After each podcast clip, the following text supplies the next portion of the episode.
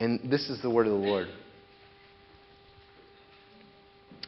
And Jesus went away from there and withdrew to the district of Tyre and Sidon. And behold, a Canaanite woman from that region came out and was crying, Have mercy on me, O Lord, son of David. My daughter is severely oppressed by a demon.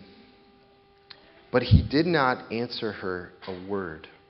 And his disciples came and begged him, saying, Send her away, for she is crying out after us. He answered, I was sent only to the lost sheep of the house of Israel. But she came and knelt before him, saying, Lord, help me. And he answered, It is not right to take the children's bread and throw it to the dogs. She said, Yes, Lord. Yet even the dogs eat the crumbs that fall from their master's table. Then Jesus answered her, O woman, great is your faith. Be it done for you as you desire. And her daughter was healed instantly. Let's pray together. Our Lord, we thank you for your word and especially passages like this that have hard edges to them. And like all reality that opposes us, and thinks differently than the way that we naturally think. And yet, uh, Lord, your word is filled with hope and truth because it leads us to you. It reveals to us who you are. We pray for your spirit now to guide us as we commit our minds to study your word. And that you would apply these words into each one of our individual lives as we uh, present ourselves to you now to be taught, to be instructed. And we ask this in the name of Jesus our Lord. Amen. So, a couple of weeks ago, I was listening to a story from a, radio program called This American Life, which some of you probably listened to. It was a story about a blind man named Daniel Kish. And the unusual thing about uh, Daniel Kish is that he, even though he's blind, he actually knows how to ride a bike. He rides his bike around the neighborhood. Um, he actually goes on miles long hikes by himself in the woods near cliffs that you know, he's walking right by that he could fall off of quite easily, and he's blind. He'll go to foreign cities that he's never been to and just walk around and navigate these foreign cities by himself. And the way that he does it is he makes a clicking noise with his mouth. And kind of like how a bat can see by sending out you know, sonar and it bounces off the walls and they can kind of see where they're going. That's what he does with his mouse Is he makes this clicking noise. And based on how the clicks bounce off the objects around him, he can tell what's happening. And he actually claims that even though he's blind, he can actually see. And, uh, and actually, in, in this program, they go to these you know, neuroscientists who put brain scans on him. And uh, they, they studied that for most blind people, their um, visual cortex is inactive. But for Daniel Kish, when they you know, put the scan on him, there's all kinds of blood, you know, there's all kinds of firing happening in his brain in that part, that there are actual images being formed in his brain. And, and the doctors say that his vision is about equivalent to our peripheral vision, just based on clicking. And it's this amazing thing. And, and so he's like, you know, blind people can do quite a lot. And, and, you, and you hear the story, and you're like, you can click and you can see things you can actually see, but you're blind. How do you ever learn to do that? Well, as he tells his story, um, what he says is that the way that his mom raised him was that she absolutely refused to rescue him from pain and danger. She refused to rescue him. And actually, that's what happens with blind people most of their life is they're being rescued from, from pain and danger. And so actually, when he was a little boy, she said, he said, yo, mom, I want a bike. He was blind. She said, why not? have a bike. And so he learned to ride a bike. And actually, you know, it didn't always go that well. He, t- he says at one point he was going down a hill and uh, ran head on into a metal pole and just wrecked his bike and wrecked his face, and all his teeth were shattered out. And you know, next Christmas, guess what was under the tree? A new bike for him. And until his, and you know, and many parents that knew this mom said, "You poor blind boy, you know, you're letting him ride his bike and run into poles. Like, how can you do this? How neglectful."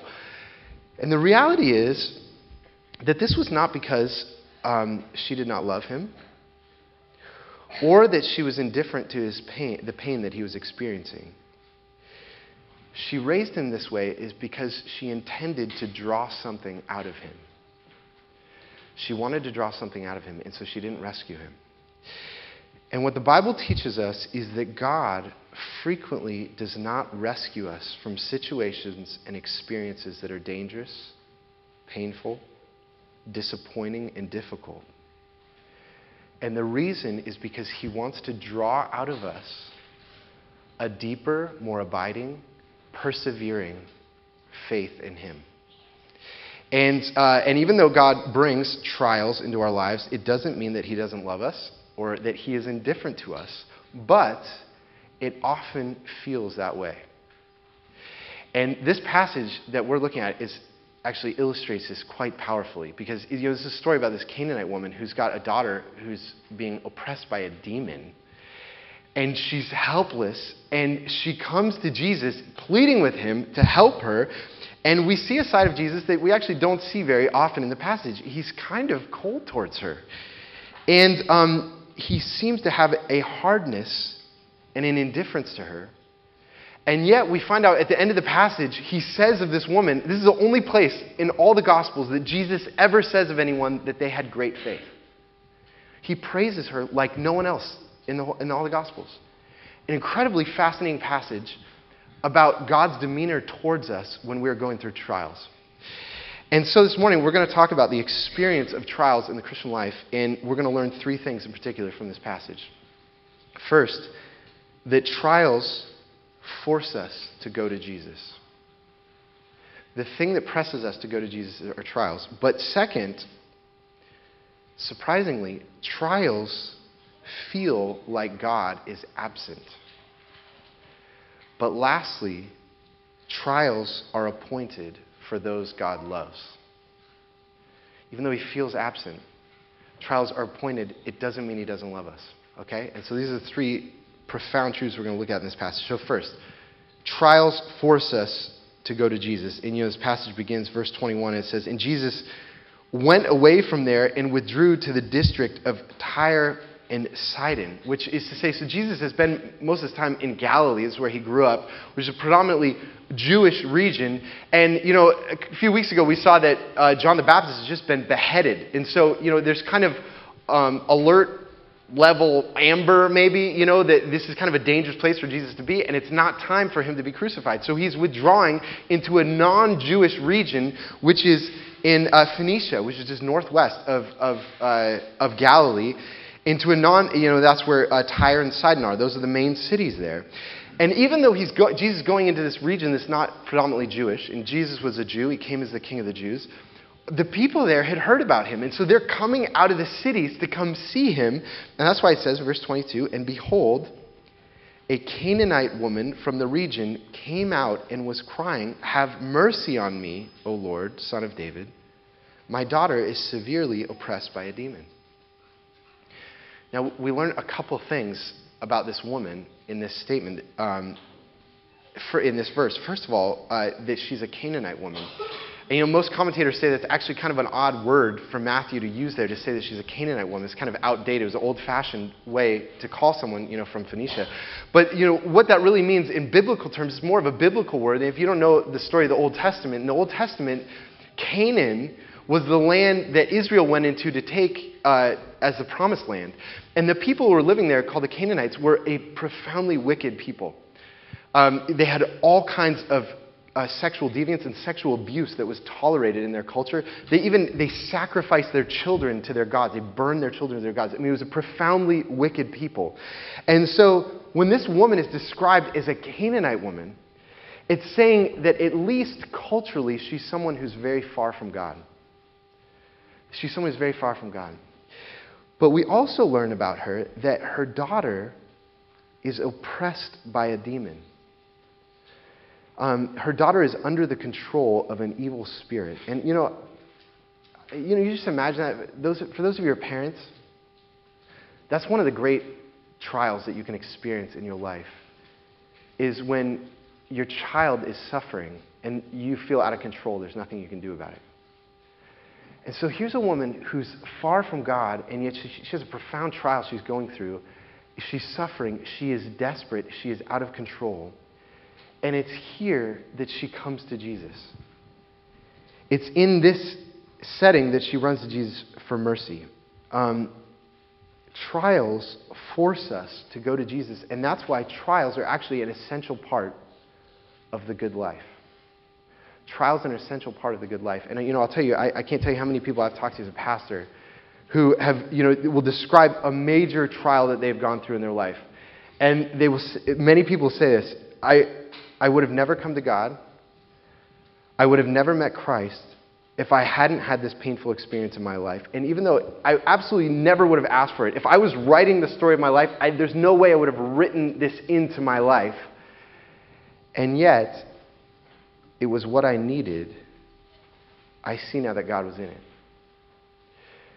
So, this first thing we learn is that um, I, trials force us to go to Jesus. But what's interesting about this passage is you imagine this woman, you know, she's desperate, she's far away from God, she's come to Jesus, she's saying, Lord, have mercy on me. And we'd say, okay, the trial got you to Jesus, but you'd imagine that when you get to Jesus, that, you know, he'd start bringing the blessings on, right? He'd start pouring the blessings on when you get to Jesus. And um, that's not what this woman finds when she comes to Jesus. She actually doesn't find warmth, and she doesn't find open arms. And this is the second thing that we learn about trials in this passage a profound truth that trials feel like God is absent. That is what they feel like. Now, this, this woman, she comes to Jesus, she cries out to Jesus, and actually, she's, she has some theology. Even though she's not a Jew, you know, she's coming from a, you know, a, she's this Canaanite woman. She actually knows Jesus is the son of David. So she knows something about the Old Testament that there's this promised son of David who's going to be the king. She's actually quite astute. She comes and she asks for mercy. And I think that these next words that Matthew records are words that some of us can relate to. Verse 23 But he did not answer her a word. She cries out to Jesus for mercy, and he doesn't answer her a word the response to her crying out is silence.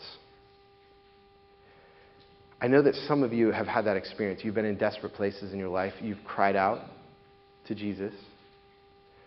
And that's been the response is silence. There wasn't a yes, there wasn't a no. There was simply, Are you even hearing me? Are you alert? Are you awake? There's no answer. It's just pure silence. But then it gets worse, right? The disciples then say to Jesus, Can you just do what she wants to get rid of her. And then Jesus kind of coldly says in verse uh, 24, I was sent only to the lost sheep of the house of Israel. I have no obligation to this woman. I, am coming for Israel. That's why I came. That's, that's why God sent me. And so then this woman becomes even more bold, though, right? Because apparently there's a whole crowd of people that have come around Jesus, and she's kind of on the outskirts yelling to him, Please have mercy. My daughter is being oppressed by a demon. And then it says in verse 25, but she came, so she comes even closer to Jesus, very, you know, vulnerable, and knelt before him. She actually is taking a posture of bowing down in worship. And, you know, how can you not be drawn to these words, Lord, help me? And the only thing that we can say about the next words that come out of Jesus' mouth is that they are simply shocking. They're jarring words. There's Verse 26 And he answered, It is not right to take the children's bread and throw it to the dogs. The poor woman is agonizing about her daughter, and Jesus says not only when he won't help her, he calls her a dog. Which, um, by all appearance, what Jesus is saying is, is, at least on the surface, heartless, if not racist statement, to be calling this foreigner woman a dog. And you know, it's interesting, all kinds of commentators, when you read on this, they try to, whatever, in any way they can, to kind of soften this. You know, one commentator is one of my favorites, Dale Bruner. He says, you know, the word for dog there, it's little dog. You know, and it's kind of like a house pet. And you know, we love our dogs. And you know, that only makes sense to us because in our culture we love our dogs more than our children. And so, you know, we think, oh, maybe dog is actually a nice thing to say. That would not have been true in, in the ancient world. You know, and another commentator says, you know, Jesus, he kind of had a twinkle in his eye. He was kind of tongue in cheek. He's like calling her a dog. She knew it was only a joke. There's no way you can read it that way. That is simply not, it's taking the teeth out of this passage that Jesus often feels absent and distant to those who love him most. Trials are not just events that force us to Jesus, but they are also experiences where he feels the most distant. And, um, you know, if you turn to page three in your bulletin, I, I put a passage from C.S. Lewis. And uh, C.S. Lewis, some of you will know, was a bachelor most of his life. And late in life, he fell in love with a woman named Joy Davidman, and who, uh, in 1957, was diagnosed with terminal bone cancer in her hip. And while she was in the hospital, they were preparing for her to die. Jesus, or, or, um, C.S. Lewis marries her in, in her hospital room. And then they pray for a miracle. And uh, Lewis says, as far as I can tell, this was a miracle. She, she recovered. And they spent the next three years just in love and enjoying one another in marriage. And then after three years, the cancer came back violently and took her life.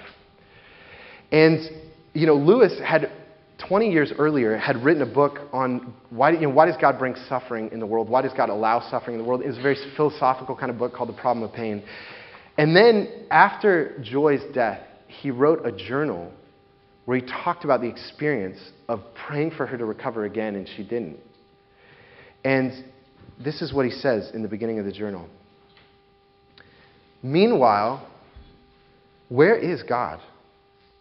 This is one of the most disquieting symptoms. When you are happy, so happy that you have no sense of needing Him, if you remember yourself and turn to Him with gratitude and praise, you will be, or so it feels, welcomed with open arms. But go to Him when your need is desperate, when all other help is vain. And what do you find?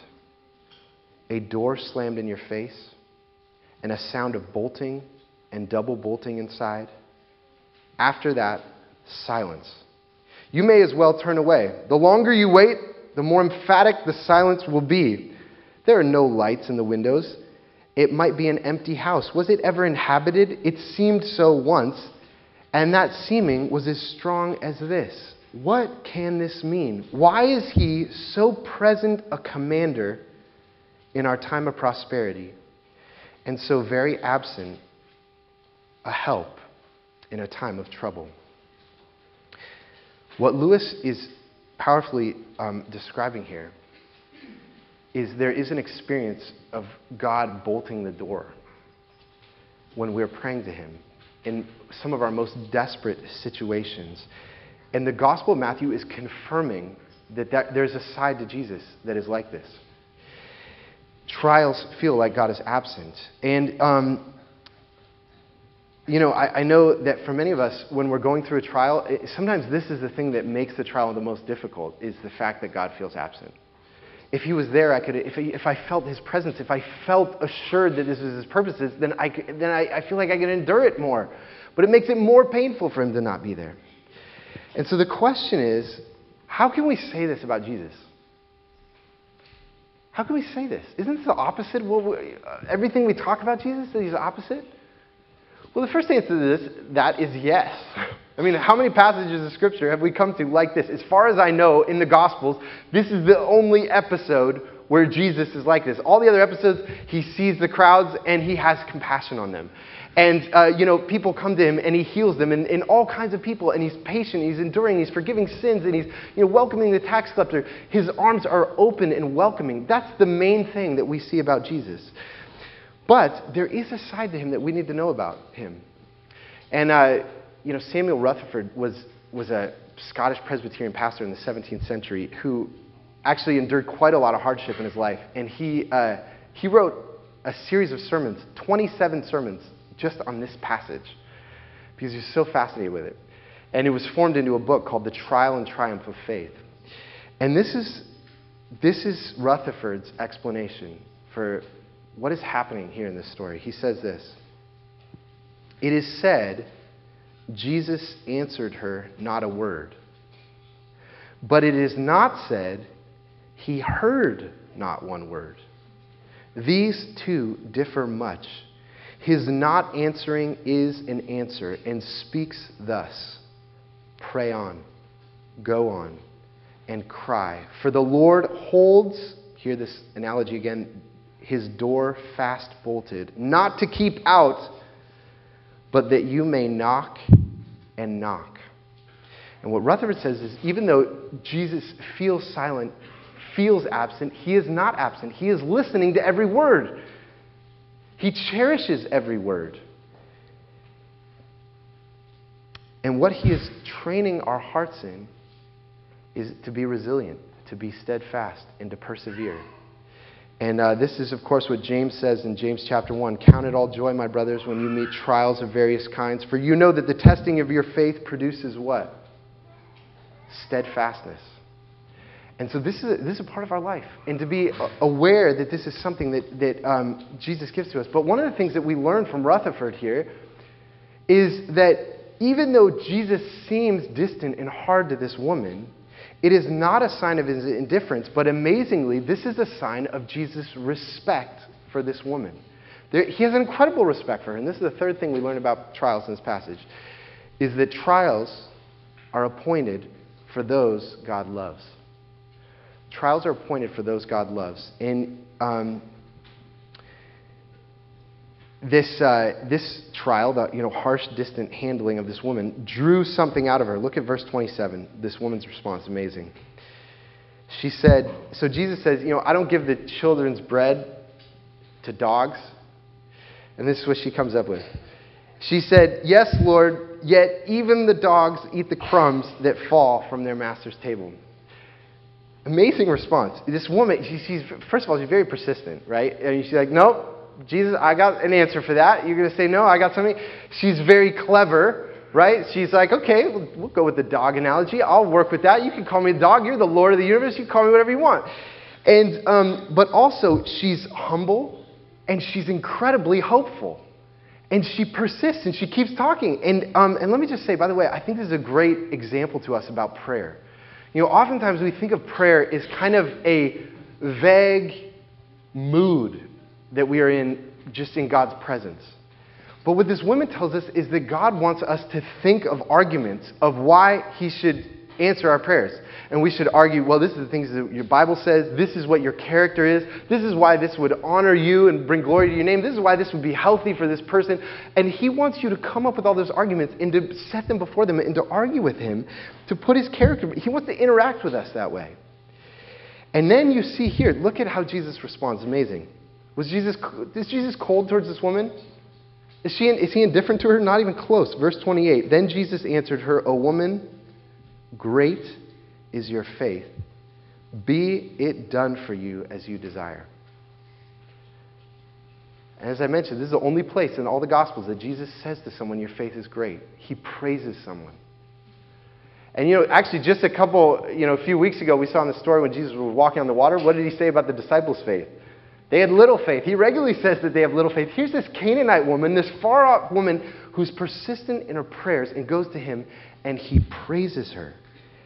Jesus is not cold towards her. He loves this woman. He's, he, he knew what was going to come out of her, he knew what he was drawing out of her. This is one of his most expressive statements where he celebrates a person. Uh, Jesus gives both coldness and trials to the ones that he loves, the ones that he respects. And of course, um, this, is, this picture is, is, an important picture of the Christian life. You know, Acts 14 says that it is through many tribulations we must enter the kingdom of God. And faith looks like standing fast, persevering, right? Or Colossians says, continuing in the faith, stable and steadfast, and not shifting from the hope of the gospel. Even when it appears that God is nowhere.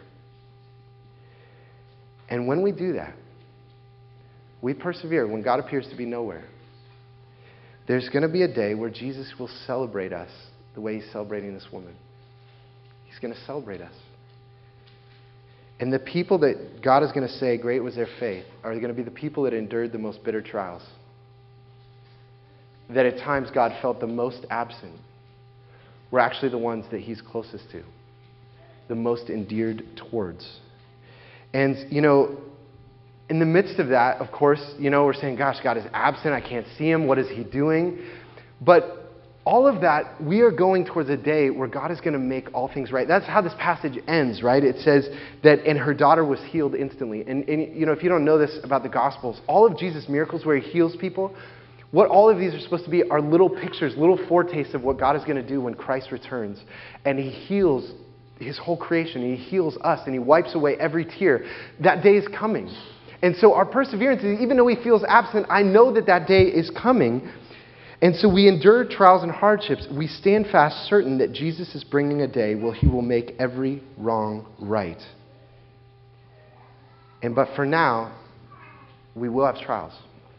And so the question for us is, you know, how do we trust a God? How do we keep walking and trusting a God who acts like that, who, who will give us an appearance of being distant and cold, will bolt, door, bolt a door shut in our face, gives us, makes us feel like a dog. The reason we can trust him is because this same God is the God who came into the pain and disappointment and trials of this dark world, and he himself knew them all. And he, in his darkest hour, what happened? When his friends are abandoning him, he's being betrayed by his friends. Whole crowds are turning on him, want, want to crucify him. And what does he do? He goes and he prays, Father, if you are willing, remove this cup from me. And what did he get? a bolted door, silence.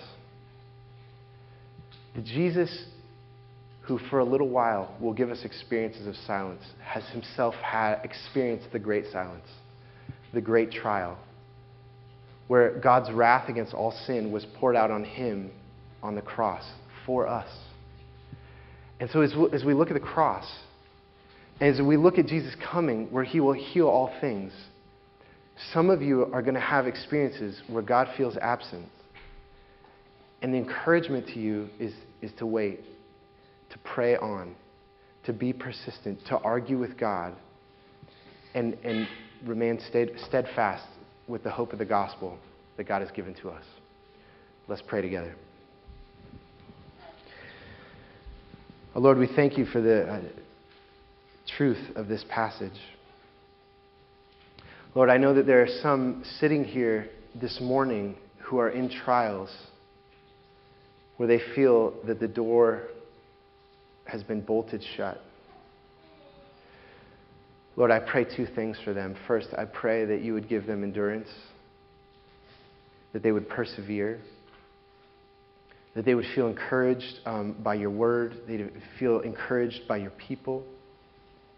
But, Jesus, we also see in this passage that you were not resistant to this woman for long, that you did let up, you did embrace her. And I pray for those who are here that you would give them a sense of your embrace even now, that you are indeed not uh, indifferent to us, but that you love us, you are endeared toward us, you hurt with us.